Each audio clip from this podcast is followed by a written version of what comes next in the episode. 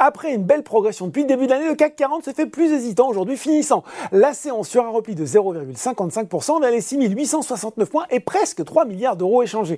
Une prudence légitime alors que le temps fort de la journée était un discours de Jerome Powell dans le cadre du symposium de la Banque de Suède. Bon, bah, le patron de la Fed n'a fait aucun commentaire sur l'inflation. Hier, pourtant, deux membres de la Banque centrale américaine avaient calmé les ardeurs des investisseurs en expliquant que les taux américains pourraient culminer au-dessus de 5% pendant une période prolongée. Aux États-Unis, l'ambiance est un petit peu plus positive, mais c'est pas non plus l'enthousiasme débridé à 17h45. Le Dow Jones s'établit à plus 0,09% vers les 33 549 points. Le Nasdaq à plus 0,23% vers les 10 665 points.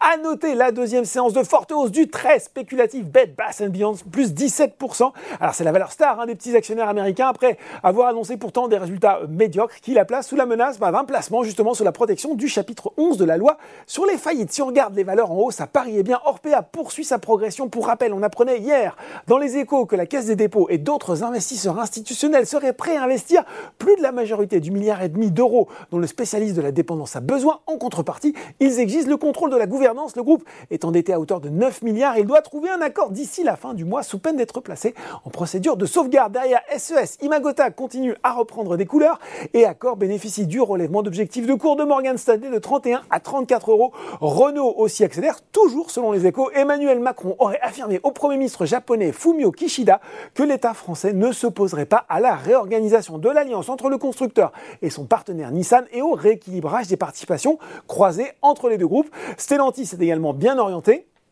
et de son côté, Worldline continue à enquiller tranquillement les séances de progression, plus 1,96% aujourd'hui et septième journée dans le vert.